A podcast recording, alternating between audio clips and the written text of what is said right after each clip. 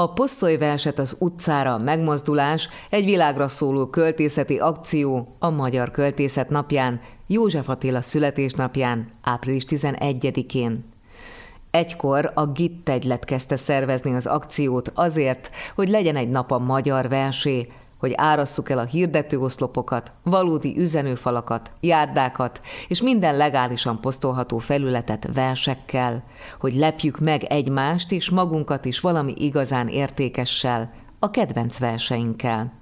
Szeifert Natália író, az esemény szervezője úgy látja, a versposztolás egy olyan rendhagyó ünneplés, ami végre összeköt mindannyiunkat, hiszen minden résztvevő egy kicsit hozzátesz a nagy ünnephez, éljen bárhol a világon. Az elmúlt években a világ több mint 20 országában élő magyarok posztoltak verset több száz helyszínen óriási kreativitással. Szejfert Natáliával arról is beszélgettem, miért annyira fontos és meghatározó a költészet a mindennapi életünkben, és arról is, mi hívta életre a posztolyverset az utcára eseményt. Először ezzel a 2010-es évek első felében találkoztunk ezzel a kezdeményezéssel az interneten, ahol még a költészet világnapjához kapcsolódott. Annyira megtetszett nekünk, hogy átemeltük a Magyar Költészet napjára április 11-ére, picit nagyobb nyilvánosságot biztosítottunk neki, és akkor pár év múlva pedig érkezett Pál Tamás, aki elkészítette a nagyszerű honlapot térképpel, úgyhogy térképre tudják helyezni a kiposztolt verseket a résztvevők, úgyhogy ez 2016 óta van, közben volt szünet a Covid miatt, tehát volt olyan év, amikor nem hirdettük meg az eseményt, de azóta minden évben. Az elmúlt években a világ több mint 20 országában élő magyar, magyarok posztoltak verset sok száz helyszínen, de valójában az ön megítélése szerint miért annyira meghatározó a költészet, a vers a mindennapi életünkben? Mit ad a vers a léleknek, a szellemnek? Hú, ez egy jó kérdés, meg nehéz is, de azt hiszem, hogy alapvetően valami nagyon lelki dolog, egyszerre irodalmi természetesen, mint hogy költészet, másrészt pedig a nyelv maga egy lelki dolog, minden, mindenkinek a, az egyik legfontosabb közösségképző eszköze ugye a nyelv, és ezen belül pedig a vers valami olyasmit tud, amit azt hiszem, hogy semmi más nem tud. Talán csak még a dal, de ugye ez ilyen egy gyökerű dolog, tehát a dal és a vers az ilyen mindannyiunké, és a sokat szidott kötelezően megtanulandó versek is azért ilyenkor mindenkinek eszébe jutnak, tehát ezek ilyen nagyon közös alapot képesek képezni, és ezt az összetartozás érzést és valahova tartozás érzést tudják elhozni a versek is, persze más irodalmi alkotások is, ez nyilván nem csak a vers, de most a vers napjához kapcsolódóan, illetve hát az, hogy többnyire azért ezek rövid szövegek, és tényleg ilyen kiposztolhatok, ez a posztolás is olyan vicces, hogy egy ilyen irodalmi eseményhez ezt az idegen szót használjuk, de pont ez volt a lényege, hogy ne az üzenőfalakra, meg csak az online felületekre kerüljenek ki a versek, hanem olyan helyekre is, ahol egyáltalán nem számítunk rá, és akkor ez nagyon izgalmas ebből a szempontból is, amit említett, hogy hány országból csatlakozott találkoznak, tehát nagyon-nagyon sok külföldön élő magyar ezen az egy napon nagyon szívesen csatlakozik és mutatja meg a közvetlen környezetének is ezt büszkén posztol verset, és aztán teszi a térképre online nálunk a honlapon inkább a mondjuk így klasszikus költészetből, vagy a sokak által ismert költőktől tesznek fel verset, vagy a kortás költészet is népszerű, vagy függ ez egyáltalán generációktól például?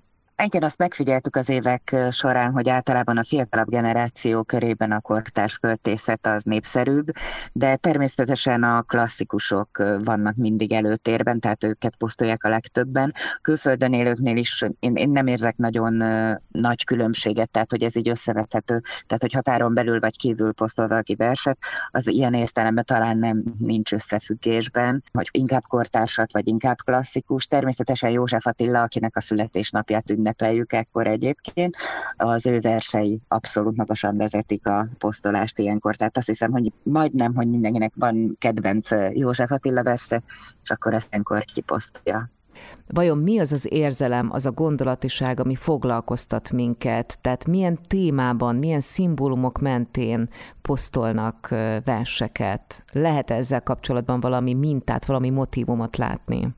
Nyilván a szerelmes versek azok mindig, mindig mm-hmm. népszerűek, és a szerelem az mindig egy ilyen általános téma, és a szabadság, tehát ami a szabadsággal függ össze, vagy valamilyen érzelmi felszabadulással, ezek szoktak lenni a gyakoriak. Klasszikus verseknél pedig mondom, a szerelem az, az életemben mindent visz. Hogyan készülhetünk most? Mit tehetnek azok, akik szeretnének kapcsolódni az eseményhez?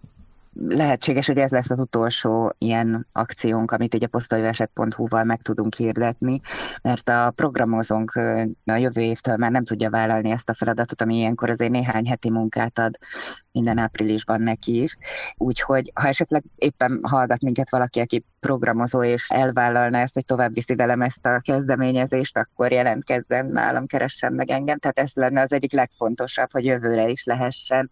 Egyébként pedig nagyon, nagyon kreatívak szoktak lenni a versposztolók, a résztvevők, nem csak személyek egyébként, hanem iskolák, meg különféle szervezetek, egyesületek közösen.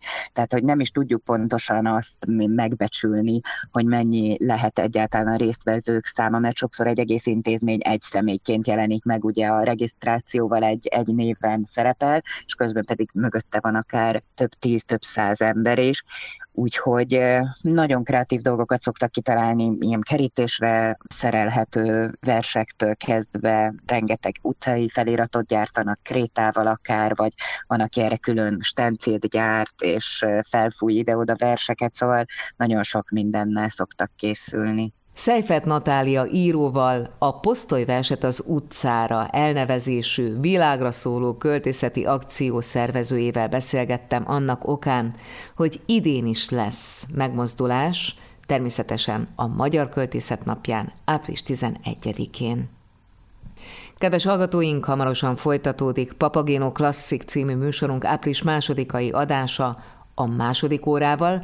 Benne először arról hallhatnak, hogy a Budapesti Tavaszi Fesztivál keretében megvalósuló második Free Szemle hat napja során független filmesek alkotásai a Free SFE hallgatóinak színházi előadásai tekinthetők majd meg, de lesznek beszélgetések, egyetemi előadások, találkozók és jótékonysági aukció is.